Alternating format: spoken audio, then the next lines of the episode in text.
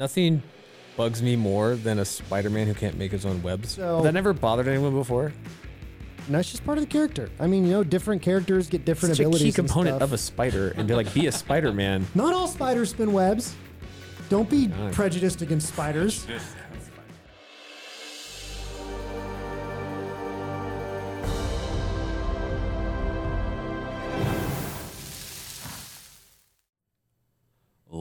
gentlemen, welcome to the Real Steak Podcast, getting into the meat of movies. We are here to uh, talk about movies and all of the things that that includes. It's very easy just to talk about the special effects or, you know, the explosions or the next Marvel movie, but we're here to really break down what the meanings behind some of the storytelling devices are, the themes, what it actually is saying about who we are as people and the world. And a lot of it's just three guys getting together to hang out. So, welcome to the Real Steak Podcast. My name is Jesse Mayer. I will be your host, and we can't do the Real Steak Podcast without my two favorite co hosts, Zac Peak, That's so kind, Jesse. I'm one of your favorites. Thank you. obviously, and Chase Nelson. Hey, I like that you remember this is an audio podcast, so when you just knock your head, Yeah, it's a I do have to long remember that. pause. Chase is high on nonverbal communication, which is Yeah. fine for us, but if you're listening, that's a problem. Maybe watch the YouTube. It might help. so today, um, if you are watching on YouTube or if you clicked on the link to this podcast, you know what movie we're doing. But just for the sake of introductions, we are doing Spider-Man Into the Spider-Verse, which came out in 2018. Um, so almost four years ago. And while it would have been easy just to jump on the current Spider-Man hype train, we decided to throw it back a little. And we haven't done an animated movie yet, so we figured we'd just kind of jump outside our realm of comfort, maybe. Well, if we want to do more animated move, animated movies, I'm like a 12 year old at heart, so I have a lot of All animated movies it. I like. um, so this is for those of you who don't know, if you haven't happened to watch this movie before. Real quick summary: It's almost identical to Spider-Man: No Way Home, but they did it four bit, years yeah. earlier, and I think it's better, in my opinion. It is better. Um, but it's an animated movie. Basically, it follows the life of Miles Morales, which is a official Spider-Man in the comic book universe. And basically, um, the Spider-Man in his universe dies, and during that death, a hole is ripped in the fabric of time and space, and other Spider-Men or Spider-Pigs. Yes, there's even a Spider Spider-Pig. Pigs. Um, which which also John Mulaney voices it, and Yes. John Mulaney is hilarious, so he a crushes it. And there's a Spider-Man Noir, which is voiced by Nick Cage, Mm-hmm. and um, Gwen Stacy, who's Spider Woman, and then there's also just uh, they call him Peter B. Parker. Um, the animators like to refer to him as Burrito Spider-Man because he's basically Spider-Man if Spider-Man got old enough to be a dad bod Spider-Man. he's also kind of like Fat Thor. Yes, like Fat- Fat, Thor. oh gosh, Fat Um, Thor. They're not that fat. They all get pulled into Miles's universe. He is also bitten by a radioactive spider during the course of the events, Mm-hmm. and he, it's basically a coming of age story for him figuring out how to use his powers while all this crazy stuff is happening, and hilarity ensues. But that's the most you really need to know if you've never watched it. Otherwise, if you have watched it, we're going to kind of break down some of the themes and what we liked, what we didn't like, and, I And have some fun facts. 'Kay. And yes, there will be many spoilers. Yes. So if you have not watched it and you care, pause this. We'll be right here, and then come back. Yes. And listen to the rest of this podcast. So now that I've rented for three minutes, I'm going to pass it to one of you to break down. Let's just do. Well, do- should we start? We always have to start with our rating, right? Yes, what rating. kind of Let's- steak it is? What are we? What is our? And this has no. This has no rhyme or reason to it. There's no to be- consistency just- here. So if you are here for a consistent rating system every time, you are going to be very disappointed. So. Uh, let's start with Zac because I think I know what Chase's rating is going to be. What is your rating on this steak? This is like when you buy a cheap steak on sale and it turns out pretty decent, in my opinion. I, I like a lot of parts of the movie. Uh, I think a lot of the themes are pretty good. I think it's pretty simple in a lot of ways. Uh, coming of age story, like you said. Miles is learning to deal with expectations. You've also got Peter B. Parker, who's trying to grapple with his life as he's at a midlife crisis. So a lot of simple elements. Um, they have the characters do change and learn and grow, which I appreciate. Uh, so I think there's some good pieces in it, but I do think, and, I'll, and I'll get to this later because I, I got about a five minute rant in me. Ready? Uh, so you might want to like put it up to one and a half speed for that. But uh, when we get to that, there's a part of the story that this. Are you spoiling your take, or are you just going to give a no, no, no. I'm just going to give a little, little, little, Little piece, taster. little piece. There's a there's a story element they use in this movie that's becoming more and more popular, and I'm going to talk about why it is logically the dumbest thing you can do in a story. So that piece. The fundamental of the story is taken away, but that's why it's like a cheap steak. You buy the cheap steak, you don't expect much because it's the foundations are bad, and it turns out a little better than you expect. And I do think it did a lot better job than the uh, the No Way Home, and so I, I do think it's a pretty it's a good movie. I like I liked it. I had fun cheap steak that you can enjoy. cheap steak that you can enjoy. That's Spider Man into the Spider Verse. Yes. Okay, Chase, your rating. Chicken. Not steak at all. There's no such thing as a chicken knife, right? It's an, it's anime. I'm not. I'm not a huge animated movie fan. I mean, it. I have a theory that I think would make this movie better, but it would require it to not be animated. Okay. But uh, yeah, I I heard I, I was expecting to, to like it more because I I heard it was really good, Mm-hmm. but I just I don't know what it is. I I watched it and I thought this is for children, but that's me. I also couldn't get into any of the Star Wars animated stuff, and people rave about it, and I just I can't. Not your thing. It's impossible for me to enjoy it. Okay. So chicken from Chase. and I will be honest, this is like a flat iron for me. Like this is one of my favorite styles.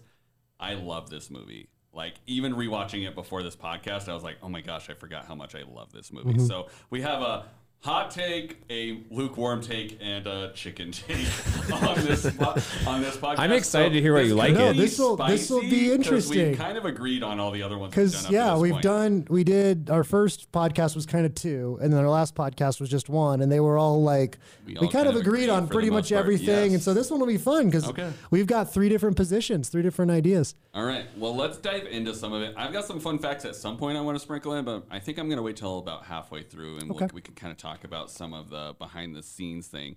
Um, but let's kind of start off with just overall characters. How, how did we feel about the characters? How did you feel about um, their development or how they were portrayed or what they were, I guess? it it was it was fine. Um, I think it suffers a little bit from the like, oh, we've got Spider-Man in mid-age. Let's make him a loser, you know, because he's kind of a loser at the beginning. Um, Miles Morales is cool. I think that um, I don't know how much we got from him. It didn't seem like we got a ton of.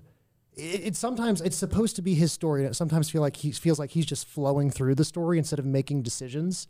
Um, but I like his dad. I think his dad is a really. I think his dad's actually a great character because Miles I Morales. to talk about on his dad when we get into Yeah, things and stuff. because Miles Morales is African American, right? Yes. Okay, so he's African American. and part Latino. So Oh, and he's okay. Two heritages, which I really loved, and I'm just going to throw this in here now. I think this is one of the only movies in recent history that has had a prominent black actor of mixed origin, and they've not made the whole movie about their being black. Mm-hmm. Yeah. like this movie, I think handled Miles just happens to be Mm-hmm. of mixed races, and that has no bearing on how he Mm-hmm. how they treat him in the movie. Does that make sense? Like Yeah, they just yeah. let him be who he is, and it's not some big thing like a lot of the uh, more recent movies have done, where it's like. This lady is black, and therefore she Yeah, is yeah. powerful, and she needs to not be held down. And it's all a statement. Yeah, basically. Obi-Wan. I mean, Every new Obi- Star Wars project. and it's like it was just refreshing to like watch this movie and be like, oh, it's just them portraying their culture, and Mm-hmm. he's proud of his culture. It's like if you notice every time he says bye, he says adios, or he he talks in Spanish and in English. Yeah. Like he he is accepting who he is and who his culture is, and it's not uh you need to. yeah. It's not like they don't make a huge thing about. I, I think that I think Spider Verse, and the reason why I, I I said my take about cheap steak that ends up being pretty good, is because I think in a lot of ways it's really basic and simple. And I thought Top Gun Maverick, we talked about this, did simple, but it did it in a powerful way where it was really well executed. I thought that Spider Verse had great animation. It looked really cool and different, which was fun and unique. But then a lot of the characters were just kind of. I, I liked that they made decisions and I liked that they changed, but they were also kind of bland. And I don't mean that personality wise, because Miles Morales is really interesting. He's got great personality, but it feels like he's just flowing through the story. And it feels like a lot of the characters are just kind of flowing through, except for Fisk, who's kind of making things happen. But it mm. feels like they're kind of just like, oh, this, and now this, and now this happens, instead of it, you know, in Top Gun Maverick and, and some of the other movies were like, it's like this guy wants this to happen, so he makes it happen. You know, Top Gun Maverick is all about They have agency. Maverick doing things and making happen and overcoming things. And this, there's a little bit of that, but it's a lot of just like, oh, cool, new Spider Man. Oh, cool, Spider Pig. He's funny, which he is, but like it seems superfluous. It doesn't Simpsons seem. did it. Yeah, it's it doesn't seem Spider Pig. Yes, it just it doesn't seem deep. You know, like we talk about, we want to get to the substance, and that to me doesn't seem super substantive. I wonder, and Chase, you can maybe comment on this. Like, it's almost like they're they. It's the same issue with Avengers. You don't get anything because there's so many personalities that they're trying to Mm-hmm. balance that it's like maybe it does feel very like everyone's just kind of floating along. It, uh, if, I guess if I were to describe it after watching it, it felt like I had watched just a really long. Like if you ever watch just like a Saturday cartoon or like Batman or something, like it just felt like a really long episode Yeah. of a cartoon that just doesn't have much, like, like you're saying, like it doesn't it didn't drive any emotion out of me. It doesn't at all. have any protein to it, right? Yeah, I need more protein. That's why I rated it chicken. which is fair. Um, also, it, uh, do, I think you're right about the the racial element. Except one thing that always bothers me with things like this is that, and I, I know I understand the story, but it, him being like the only minority Spider-Man, he's also the only one that needs help figuring out how to be Spider-Man, which I feel is like a little paternalistic. Yeah. And this happens a lot in real life. So that bothered me. I did notice that, but this the way they did this story would have been fine either way. But he's just the only one. They, I mean, we've seen how many three Spider-Mans now. They all, I mean, they have guidance in some way or other, but like figuring out how to be Spider-Man, they just have a blast figuring out on their own. Yeah. He's like, I don't know what to do, and it's kind of like, why'd you do that? Like, it's like- Yeah, that's an interesting Uh, thought. Yeah. Yeah, that is interesting. Let's um, pivot a little bit. So we've kind of talked about characters as a whole, um, and I kind of want to go into themes because I think one of the characters that you brought up, and, and I personally love him as well because he has some of the best lines in the whole movie, is this father character, right? Like one of the themes I pulled out right off the bat is this, or at least this interesting through line is his relationship with his dad, right? Like you see his mom like twice in this whole movie. So this is very much, uh, you know, a father son thing, and even his mm-hmm. mentors are kind of like And his uncle, role, to and some his degree. uncle, right? And so it's like I don't know why we keep picking all these movies that have father son elements in them. Maybe Be, it's just be- because they're because the one them. true story is the true is the story of the father coming Yes. to rescue us. Yes. It's almost like it has a parallel. Right. called an archetype. Yeah, exactly. And, And, it's great. But I think, you know, even just like this whole relationship with his dad. I mean, you love the big dad energy at the beginning where he gets out of the cop car and then over the loudspeaker, he's like, because he says, I love you, son. And he just gets out and he's like, yeah, whatever. And he's like, you gotta say it back and like announcing it to the entire crowd. Yeah, it's great. such big dad energy. It It's is. just like he's like he won't let him go. Uh-huh. But like that whole theme of his relationship with his dad and Mm-hmm. and how it grows and changes, especially after his uncle dies, Mm-hmm. I think is really powerful. Thoughts? I think that Miles Morales is family because typically his uncle, who he really loves and you know is great friends with, is the Prowler, who's a bad guy, and his dad is always a cop, and he is African American and he's also Latino, but his his father's side is African American. Mm-hmm. I think that's incredibly interesting, and I did appreciate that. I think you know, like you said earlier, they don't call attention to the race, but I do think that in our country, there is more of that divide and difficulty for African Americans. Mm-hmm. And so I think it's a really interesting it's just it's unique to me and I think they did a good job with it. You know, and I thought they did a great job of showing the way his uncle goes cuz he loves his uncle and wants to be more like his uncle, right? But his dad is pulling him one way. And I did think that was one of the stronger parts of the movie. Even though I thought it needed more protein and substance, I think that part in itself did have a lot of substance. And I would like I would have liked more of that because his journey and picking between following his uncle's path and his dad's path is a really big it's an important thing in his life. And we boys look to men to learn how to be men. And in miles morales' life he looks to his uncle and his dad. Mm. And he's you see and, and again the movie did not have enough of this in my opinion of him deciding is he going to take the path of his dad or the path of his uncle. And he thinks his uncle is cooler and he likes his uncle more. You know, he loves his dad, but he likes his uncle a lot more, right? Right. Because his, his uncle's cool and interesting and unique and doesn't have as many rules and seems fun. And and so he's like pulled that way, but then you see that he's a good kid and he wants to do what's right. And so he's pulled to his dad's side. And I did think that it was really powerful. You know, it's sad that his uncle dies, but it's a great moment for him to see where his uncle's path ends. If you're Spider-Man's uncle or aunt, you're basically You're in trouble. every time. Yeah. right?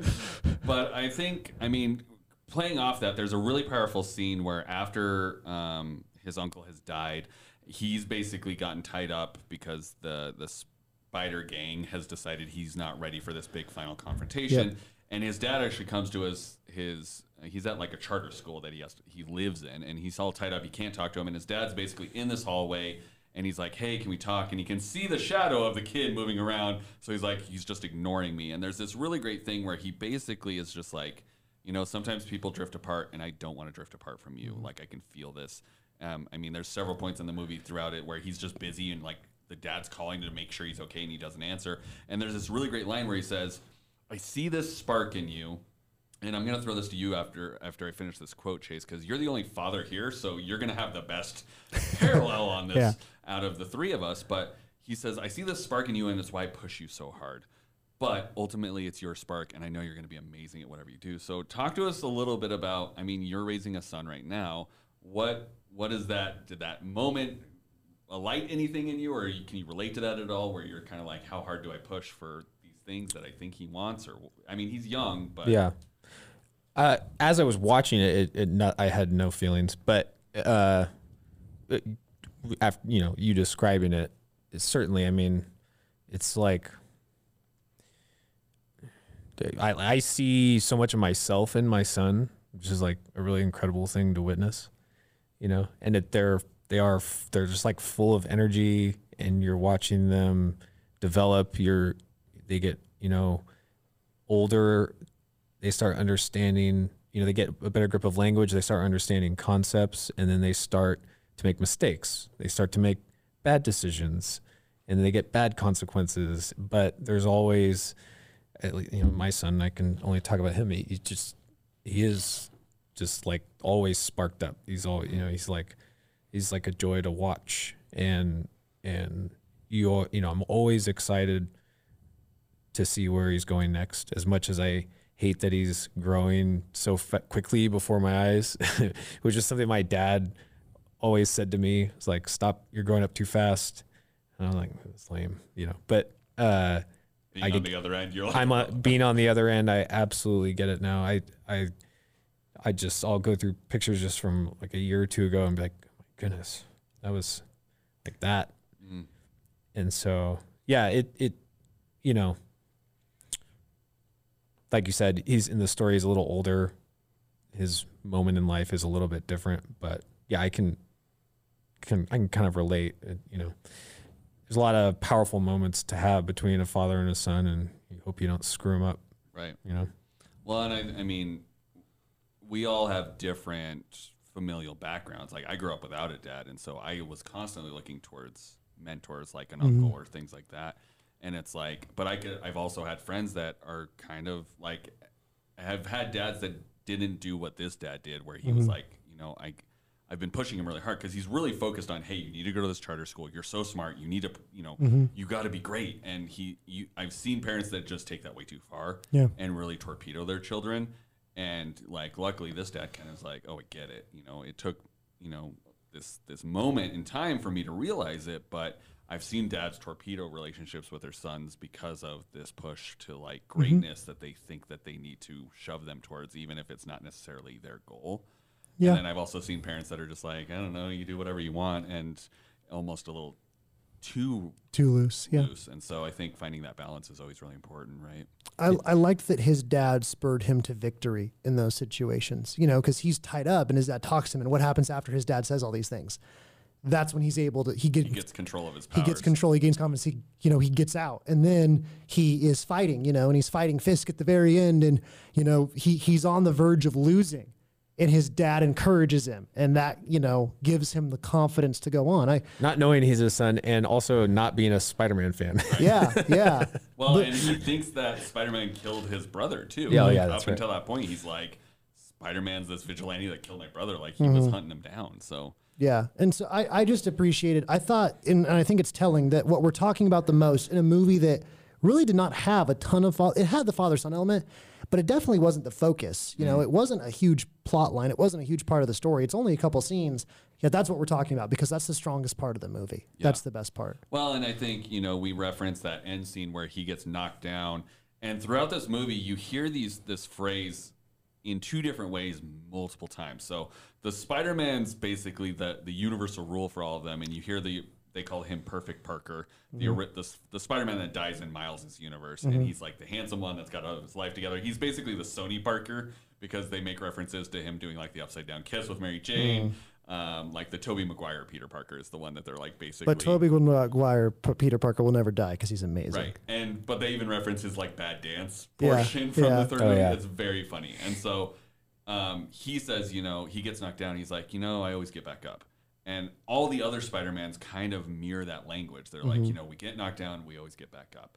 We always get back up. But then the mom at one point, after he comes home and is freaking out after his uncle has died, or after Spider-Man has died, um, his mom says, "Our family doesn't run from things," and so it's kind of this theme of like you have to like you're gonna take knocks throughout your life, mm-hmm. but you can't just be like, "Nope, I'm just gonna live here on the ground." Like, Yeah. and and the the closing line is is anyone can wear the mask, and so the kind of overall theme they're trying to pull out on this, it may not have come through super strong, but the overall theme I saw was anyone can be Spider-Man and anyone can get back up mm-hmm. and should get back up and should not run from the fight, right? Mm-hmm. And so that's you know that last scene is anyone can wear the mask is this is this line that's said and I think that's something that they're really trying to pull out is like anybody could have been Spider-Man it just happened to be this guy but you mm-hmm. have the same grit and toughness that you can pull mm-hmm. up and out. So any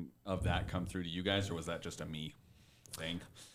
I feel like that's kind of, there's a movie that Disney released a little, a, a year or two ago that I was really excited for. It was another animated movie, Raya and the Last Dragon. Yes. And one of the themes of that movie is you need to be more trusting.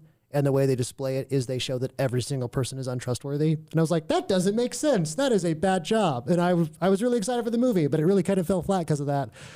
If that's the theme, I did not see a ton of it. I did not see the storytelling leading to that point. You know, it, he, he definitely, you know, he's a, he's a teenager. He's trying to figure things out and he eventually does. But I did not really see the, the point of you know that anybody could wear the mask you know I, I did not see that in, in the movie at least through the storytelling and the scenes and stuff i did not feel like the story told took you on a journey to end up at that point mm, so i think that they may have wanted that but But they didn't necessarily stick the landing well, and that's that's why I care about storytelling so much. Is because you can have a a great story that shows something interesting, but it has to be aligned with what you want it to say. Because stories tell you something, they say something, and this movie didn't really tell me that anybody could do it. It told me, you know, You have to be. it, it, it was i'm not sure what it told me and that's why i think it that's why i feel like it lacks a little bit of substance is because i'm not sure what it was trying to say to me So another point, and then we'll kind of move on to some other stuff, maybe some more fun stuff, or we'll let Zac go on his rant. One oh boy we're But warming up over the here Other, the other part that I really enjoyed was this line that they used just before his big transformation montage. Mm-hmm. And Burrito Spider Man basically says, or Miles says, you know, when will I know I'll be ready? And he says, it'll be a leap of faith. And basically, that's this whole next training montage is he literally goes up on a building and leaps off of it at this one point, which is this amazingly gorgeous scene that they did in in the art style, which I want to talk about. But um, basically, it's this leap of faith, and and they parallel that at the end when Burrito Parker's having to go back to his world where he's really messed up his life with Mary Jane, and he says, "How how do you know I won't mess it up again?" And again, it says leap of faith. Let's have Zac go on his story while we're still in the theme and the I'm curious. storytelling thing. I want to hear what. So this, might make a lot is. of Disney, especially Marvel fans, upset. Okay. Because what is Marvel's big new storytelling technique, Jesse? What is in every single show? What was Doctor Strange all about? multiverse. The multiverse. And I am here to tell you that if you like the multiverse, I'm sorry, because it is the worst storytelling element that I think I've ever encountered. Um, because the way Marvel does it is they don't say, oh, there's these options and you make choices and it turns out. The way Marvel says it is it's the infinite multiverse. Um, I don't want to do too much nerdy math or anything because then people won't like it. But I'm going to tell you something really quickly about Infinity. If it's actually the infinite multiverse, this story is happening an infinite amount of times, and every single permutation of that story is happening an infinite amount of times. So every time that Miles Morales accidentally got killed, infinite amount of times. Every time that Burrito Parker accidentally got killed, infinite amount. That is how Infinity works. So the way Infinity works is it means literally anything you can think of within Marvel, Mar- sorry, Marvel, not Marvel, Marvel is happening. And so you're like, oh, well, you know, I would have liked this story more if uh, the Prowler didn't die. Boom, there's an infinite amount of universes like that because it's infinite. And the thing that's cool about infinity is that's what God is, you know, and we all, you know, we've all met through Foothills Christian Church. We all go there, we're part of it. And I believe God is infinite. But if you have a multiverse that's infinite, it ruins all stories because every single different decision or thing that could happen in the story is happening an infinite amount of times in an infinite amount of universes, and it makes the story meaningless. Mm. So there's an infinite amount of universes where Gwen Stacy showed up. There's an infinite amount where she didn't show up. There's an infinite amount where she showed up and they hated each other. You know, and so there's an infinite amount of St- Spider-Man out there that are losers. You know, that just who who don't get back up and don't have grit you know and, and that's what i don't like about the multiverse. If if you i watched the loki series i enjoyed it and at the very end if they would have said it is something that it splits off and makes universes when you make decisions that would have been a little better because then it's decisions based and then you have okay well in every universe spider-man has this personality so he makes similar decisions. You could argue that but because it's infinite there's an infinite amount of spider-man out there that are evil there's an infinite amount of Spider-Man out there that are fighting Wilson Fisk, but Spider-Man is the bad guy and Wilson Fisk is the good guy. And so it, to me, it makes the story meaningless because by their own rules, there's an infinite amount, of, infinite amount of stories happening that have the exact opposite thing going on and the exact opposite message. And I think that's really kind of lame and not interesting. Well, and I think, you know, I think it allows for lazier telling where they can just basically go in Amen. and say, Amen. Here's this thing. If you don't like it, then we just write it off as one of the universes that we don't care about anymore, right? Exact- it's they can terrible. basically throw things away, and which in theory gives them more creative freedom to be more like, well, we could try a lot more things that we would normally not be willing to try, which could be good, but for the most part, it probably just goes to the least common denominator, which is we'll just throw a bunch of crap at the wall and whichever sticks. But but even we'll even even if you did stick with more interesting creative things, it removes all consequence. Oh, you know, because because the because magic. I love I love Captain America. Captain America was uh, you know I love the character. I love what he stands for. I love who he is. But you know, there's a ton of universes where he doesn't stand for anything. You know, there's a universe where he's a Hydra agent. I'm like, this is it. Just removes all consequence from the story hmm. because it makes nothing matter. Because if there's an infinite amount of things happening, then none of them matter. But if there's only one story, it's critically important. If there's only one story and there's only one Captain America, the sacrifices he makes are incredibly important. But by Marvel's rules now, there's an infinite amount of universes where Steve Rogers figured out how to, you know, crash the plane but jump out and he just lived with Peggy. And so there's no consequence anymore because you're like, "Oh, I don't like this one, I'll switch to this one." So that's why I can't stand the multiverse. Is because, like you said, it's lazy storytelling, but it removes all consequence from anything. It's the ultimate form of nihilism. You know, there's nothing matters anymore because there's, you know, in Doctor Strange, the Multiverse of Madness came out. I don't think we're going to do that movie because I don't think any of us liked it. Nope. But there's just like, okay, so there's an infinite amount of universes where Scarlet Witch is doing something else, and I'm just like, it just removes all interest because there's there's no consequences anymore. Nothing really matters, and that to me just ruins storytelling because the whole point of a story is that it matters. And if you tell me it doesn't, well, why would I watch it? Why would I care? I agree. I think that's. I think, I think that's that's what good. kills me And with I this mean- movie. Well, and I think everyone's jumping on the train too. Like, there's just everyone wants to get on this idea because then it Mm-hmm. basically lets you do whatever you want, and you can It's kind of retcon stuff. postmodernist. It, it is. There It's, is no absolute truth. There's there's no Like, absolute story, whatever. so there is none. And I do think this movie does the best job of a multiverse. I think it's fun to kind of bring the other Spider-Man in. Like that's a cool thing.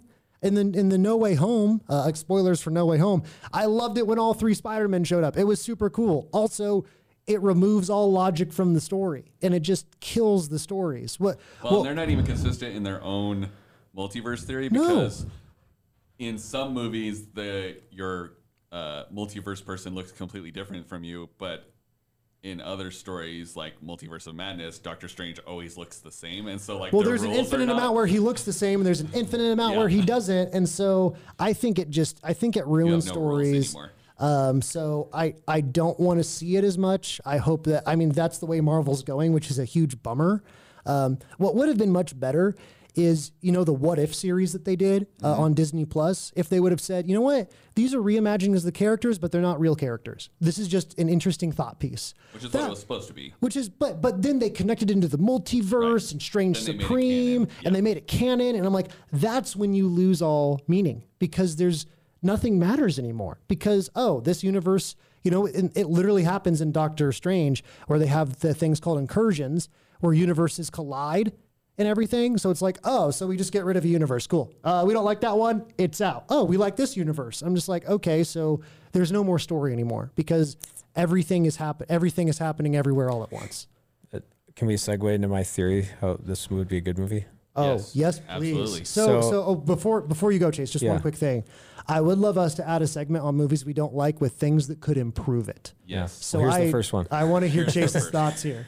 Uh, as I was like thinking about this today, I was like, you know, and it kind of ties into what you're talking about, how this whole multiverse thing. It's like one thing is they- they're making it very serious in both movies. It's like this really dramatic event, and I was thinking, I was like, first of all, I don't want it to be animated, and second, whoever did Deadpool should do it and make it a comedy and like very irreverent because all these like characters they there was like spots of humor in it uh, but it like as much as deadpool is like just as much a comedy as it is this like violent kind of action superhero movie i was thinking i was like if this movie was like first of all like acted out with real people and then you had this like multiverse concept but it's intentionally very funny like probably rated r and like De- like deadpool like whoever did De- i don't know who did that was that tj miller that did that movie he was in it but I don't think he was the director. Okay. but because that movie was hilarious and, well, but and you, I don't think you can make this one rated R though. I think that you could okay, you could, but because you then I got all these like think crazy characters coming through and that's where like a lot of the you just humor want to would come see from Spider-Man noir shoot shoot people. That's what you want to see. It doesn't have to be Spider-Man. It, well, yeah, the Nor, yeah, yeah, yeah, you him, want to or see the, him just or pull okay, out a 30s revolver. or like uh, the Spider Pig who's just like pulling out like random weapons out of his like non-existent pocket, like a mallet, Uh-huh. you know, He's a and like, and he could still be a cartoon. Like, Like like, Who Framed Roger Rabbit? Rabbit? Yeah, Yeah. yeah, So that was the thought I had. I was like, I would probably enjoy that, and then it it takes away the whole serious aspect of the multiverse where you don't even feel the need to nitpick it because it's just funny. They're being And it's no, you know what I mean. And it's I like then you think can just enjoy it for that because I think I think it's because it's Spider-Man. Like Deadpool, I think works as a rated R character because it's Deadpool. That's kind of his thing. I don't think it would work as well with a Spider-Man, but I do think it would be more interesting because it's never Okay, been well, done. it might be and we've had so but- many Spider-Man movies doing all the same thing. Right. It's like if you really want to do something different, just like that. That to me, that would be the thing where it's like, Mm-hmm. oh, no one's expecting this. This could be kind of fun, like this multiverse concept, Mm-hmm. and it's like all these like irreverent Spider-Man characters, and it's more of a comedy, and be like, oh, that was kind of cool, Mm-hmm. like funny. I, and it was, yeah, I don't know, just a theory.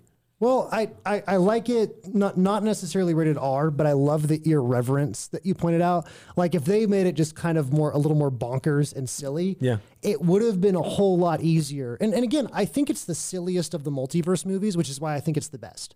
Because Doctor Strange tries to take the multiverse seriously. And I'm like, well, there's an infinite amount where this works and an infinite amount where it doesn't. So why do I really care? You know, because Doctor Strange is like, this is a serious topic. And I'm like, this is a silly topic.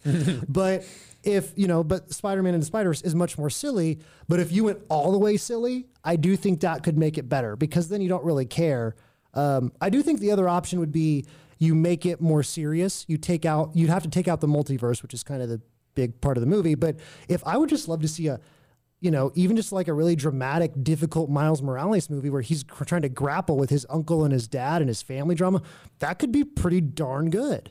So I'm gonna pivot this into why I love this movie. Okay, Because let's hear it, basically Jesse. We've gone through our thing where we say this is what we improve. I don't think it needs improvement. I love the movie as it is, and this is the reason why.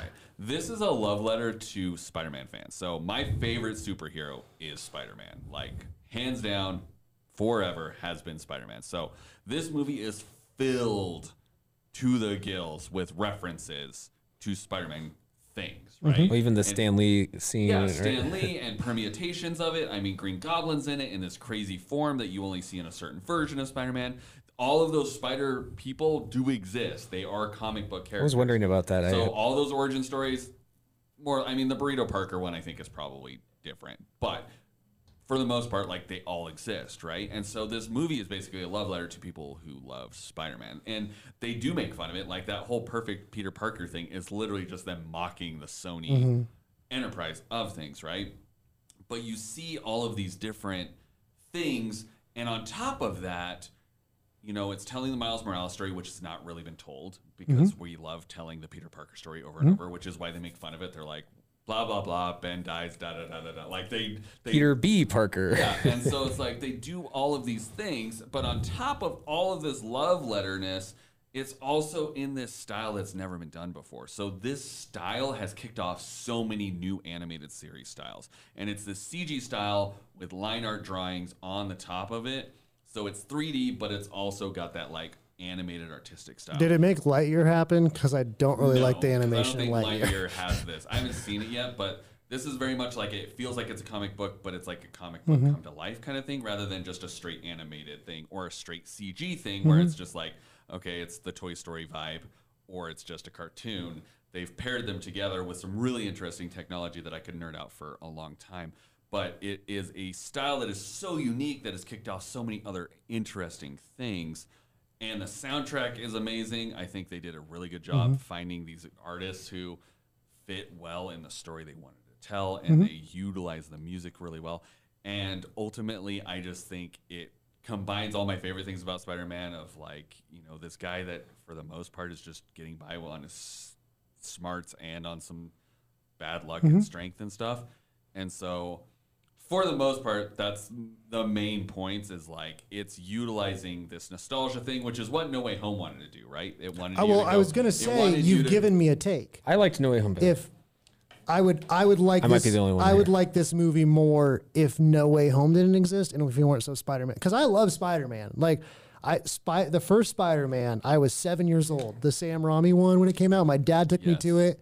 I loved it. I still think that trilogy is awesome. But you know, when you're talking about all the callbacks and everything, I'm like, I feel like I just saw that with No Way Home. And so I think But this that one came out before No I know, Home. and so it's it's. But my point is that that's cool if it's a one-off, but it feels like they're starting to do that more and more. Right. And at that point, I'm like, it's cool if you have one of those movies that's kind of like a, a shout out to the fans. But now we have at least two, and I'm mm-hmm. like, if we get another one, you know, and, and I heard people. You know, for No Way Home, people told me it was so cool the ending because it goes back to the original, and the ending was awful because it was sad and no one knows who he is, and he's completely alone and lonely, and that's not a good way for humans to live.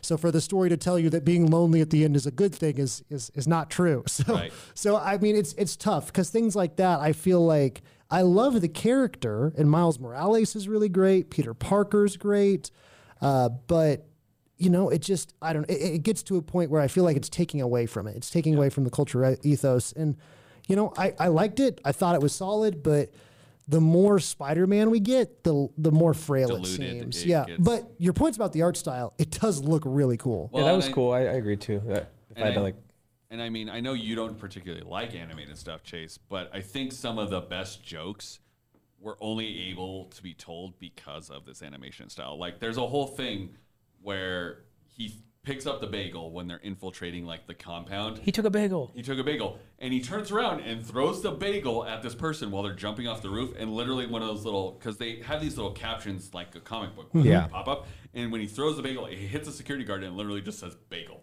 Like oh, it's just like, and it's like that joke doesn't work. No, I, I like that stuff, and style. and I did appreciate all that. I just I just don't like watching my movies like Right. like all animated like that. I mean, that the art was. I mean, I can definitely appreciate the art. The the animation side was really cool, um, and I I liked how they threw like the comic book little quip box, whatever you call it, Yeah. the Yeah, quips like and text boxes quips, and stuff, yeah. and The captions and, and I must have missed that specific. It's so small. I I heard I I remember him saying like I, I need a bagel and or I want to get a bagel and then he said it and then I remember I I missed the part where it said bagel because I probably had my eyes down but I did hear the one of the like the bad they're all bad guys right Right. and she go- like one of them goes he took a bagel like oh no like that's the biggest thing that Yeah. they're worried about. Yeah, like just dumb stuff like that, or the way they could play with tempo and t- timing of like how they're swinging, or like the whole scene where he's getting dragged by the subway, like mm-hmm. Peter B. Parker is unconscious and he's literally just getting drugged through the city, and it's like just like the slapstickness of the animation that you can only pull off because they're animated. Like if it was real life, you can't do that gag where he's hitting everything and he's got a snowman on his head and he's doing all these different stuff.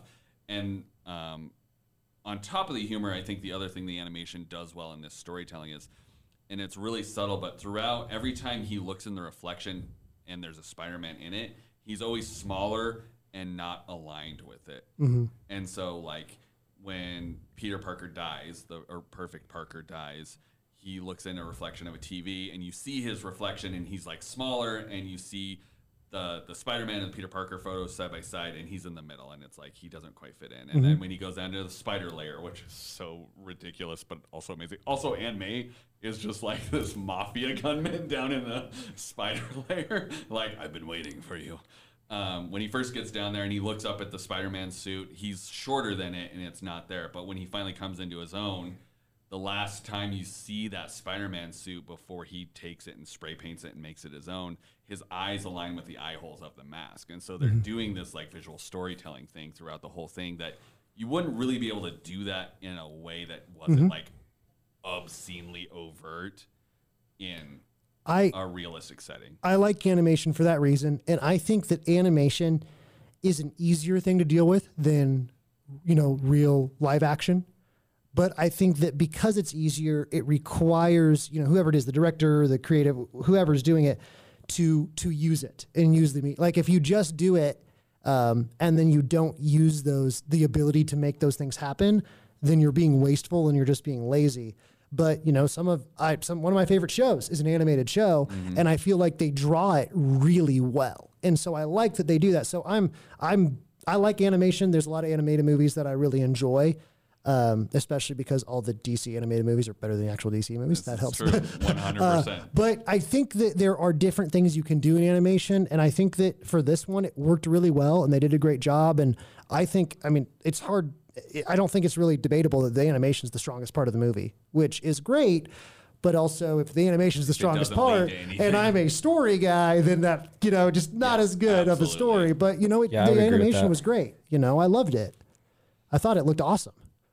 Um, okay, well, we're wrapping up. Is there any additional thoughts or things that weren't touched on? I mean, there's kind of this through line of expectations we didn't really touch on, but we kind of talked liked about that those, with yeah. the, The- Mm-hmm. dad. I mean, that kind of layers in with the dad going, "I have expectations." Of Yeah, you to I mean, the dad stuff was the strongest part. So Can can I bring up something to gripe about that you can probably correct me about that I still will disagree though? Sure. no, we're not allowed to talk on this podcast, Yeah. Chase. Nothing bugs me more than a Spider-Man who can't make his own webs.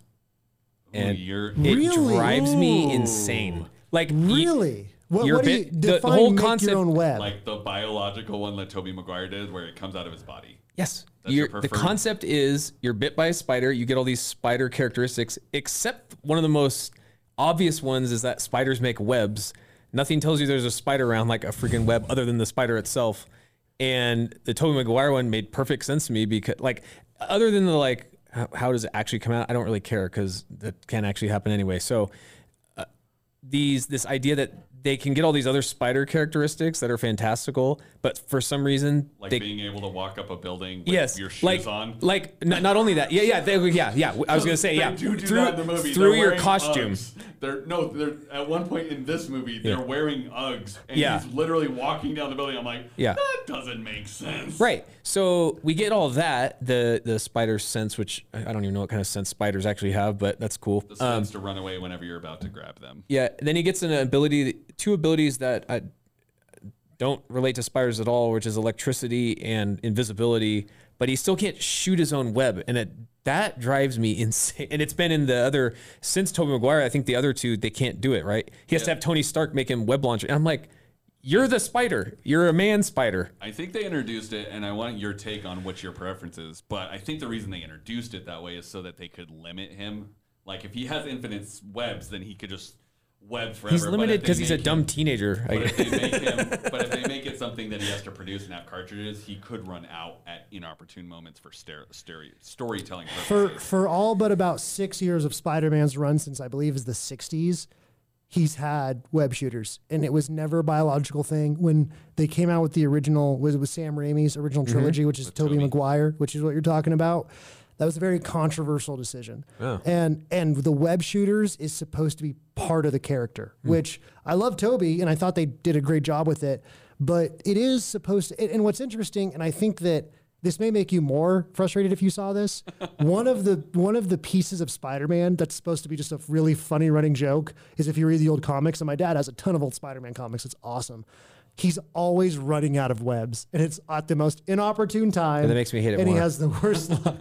But Because it- in the just- Tobey Maguire one, so, so much of the uh, kind of like fun stuff in those that trilogy, or, or the first movie really, is, is how he's like figuring out he has it. Like he just jerks his hand, all of a sudden like a web shoots out. Like that's Which no, I, I I get what you're saying. That was good. But but I think at the end of the day, like part of the character was that he was physically turned into a spider a little bit. You know, like he has the the crawling ability and strength and stuff. But you know, the very first part they didn't give him webs. You know, Batman doesn't have echolocation and stuff like that. And so he doesn't have any superpowers. I know he doesn't have any superpowers besides being rich. Uh, Yeah. but Which I, is I a don't know. I, it, it does it doesn't bug me. I get what you're saying. I I see, You prefer the shooters. but I well I I Well, love if it's Tobey true to the original character, like I didn't write the comic, it's, not my very- decision. But it's very true to the original character. I kind of like that they have one with the biological and two with the web shooters. It's kind of fun. Um, I like that I mean, it made for a joke at least in the last actual movie where they're like, "Well, you can make your own." web." Yes. that part like, was "Yeah,", yeah. yeah he's and I'm like, can't?" "Yeah, he's a Spider-Man." And just their eyes getting so big. But one, like- one of one of my favorite running jokes is whenever people hear about Spider-Man and they don't know about him, they're like, "Where do the webs come out of?" like they're like really concerned because of where a spider's webs actually come out of. His ears. but ears. but I you know I it doesn't bug me. It's part of the original character. Like if you watch, there was a couple good. There was a good series in the '90s, I think it was. Uh, he always used web shooters and stuff. Like it's been part of the character forever, so it doesn't bug me necessarily. I don't read comic books really. I have like I, I had a Punisher comic book when I was little. I like the pictures. Of course, Yeah. that is the one comic book Chase would Yeah. have is Punisher. that does make that tracks. Yeah, yeah, yeah. Uh, but uh, so to me, Spider-Man started with Tobey, the Tobey Mm-hmm. Maguire movies, and him being able to shoot his own web. So in my perception, everything after that, they gave him the web shooters, and I'm like, this is a downgrade. That makes sense. I can Yes, see how if you started sense. there, it's silly to go off of it. But Yeah. like, I remember seeing the movie with my dad, and my dad was like, "That was weird. He's supposed to have web shooters. He's not supposed to make it. What the heck?" Mm-hmm. Like, so that never bothered anyone before. no, it's just part of the character. I mean, you know, different characters get different Such a abilities. key and component stuff. of a spider, and to like be a Spider-Man. Not all spiders spin webs. Don't be God. prejudiced against spiders. This, that's fine. Wow. This is devolving into a very different. Yeah, now we're getting to Chase being prejudiced against. Well, how stereotypical I of don't you. care about trapdoor spiders. All right, Like, Um, I whatever, will whatever say- ones don't make webs. um, as we're wrapping up, one of my favorite things about this movie is that it subverts expectations all the time. Where, for example, he's gonna go do his first like jump off the building, and it looks like he's about to jump, and then it like smash cuts to him running down the stairs, and like there's constantly these jokes where you expect him to do something, and then. The director's like, nah, we're just gonna like, and it's I- usually something heroic. It's like I thought it was pretty funny. I enjoyed it. Um, I do have an issue. Like I, all I knew was that they killed the original Peter Parker at the beginning, and then loser Peter Parker shows up. Right. And I, you know, now that you've explained more of the backstory, they were trying to make a point with that, and I do not like their point. I disagree with that point. So Okay. it's interesting, and Yes. you know, it's it's a, it's a decent movie. I I liked it. They're There's making a new one coming out. Yeah, they're- you going to go see it? Well, I'll see it for you. maybe. I'll See it for you. That's true love. Possibly. True love, I'll go with you guys. Uh, I'm not super excited about it. It was good. I liked it, but it's like I don't know. With all, most of the new Marvel movies, like I'm just gonna watch them on Disney Plus when they come out. This one won't come out on Disney Plus, but because it's No, Sony. because it's Sony. I'll probably go see it. Maybe on It's not till 2023. We've got maybe some on a to five do- dollar Tuesday. $5 you know? Tuesday. Yeah, my, I Do you mean, know my when- son will most definitely that's probably true. enjoy these. So Do you know maybe when it before comes that, out in I'll show him this one, 2023? and then Uh, I don't think they uh, release date currently, according to a quick Google sh- search, says June 2nd, 2023. So it'll Okay, be a good. summer. Because it'll be a summer. October of 2023 is gonna be the month of Dune. Just saying. Dune, not Doom. yeah, mark your calendars. D-U-N-E. Taking time off. I mean, I'm taking the whole month off Yeah. just to Whole see the movie every day. I'm gonna get Movie Pass just Um, for that month and just like watch it every day. Was uh, Kingpin's animation a little different? Um, as far as like the way they animated him, Yeah, Uh, the style. no, he. I mean, he was. He seemed more drawn- flat, like the old Batman cartoon. Yeah. uh, like from like the late '90s, and uh, I, I like I like his shape. It was like Yeah, funny. Just the hulking rock of a man. with I a didn't small know that he was a Spider-Man villain Kingpin. Yeah. because I remember from He Daredevil. actually, he actually, I think Spider-Man went with King against Kingpin more often than any other Marvel. Okay, he I thought it was in in- But I- he has transitioned a bit. I thought think, it was mainly especially with Daredevil, the new, but- especially with the new media, he has transitioned a bit. Um, one other interesting thing, and um, is the and because I'm I come from this as like a cinematography thing. The way they descri- they show depth of field in this was really interesting. I don't know if you picked this up because A little bit. art history. Um, when they wanted something in the camera to look out of focus or have depth of field is what we call it. What they wouldn't actually, they, the animators even said this. They're like, we don't want anything s- like soft or blurred in this, Mm-hmm. and so to show um, depth of field, what they actually did is they offset the color palette a little bit. So like it was as if it had Mm. that was going to be my guess from not memory. So It had it was as if it had not printed correctly, and Yeah. so it was like slightly off, as if the printer Yeah, had screwed cool. up, which made you still. It gave you the ability to still focus on what wasn't messed up. Um, but it was just like again, it's this animation style that they just like knocked out of the park. As far as it's just gorgeous, Mm-hmm. but the again, it was just something different that they did. But yeah, I love Kingpin's just overall vibe. Also, Green Goblin. well, there's a scene where it shows him getting out of like a suburban, but he's like obviously bigger than it. He's like a guy in a clown car where he just Yeah. like pops up Yeah. and out. Yeah, it's wild. So, well, uh, I think that's all I have. Any other comments, or shall we wrap this steak up and send it home?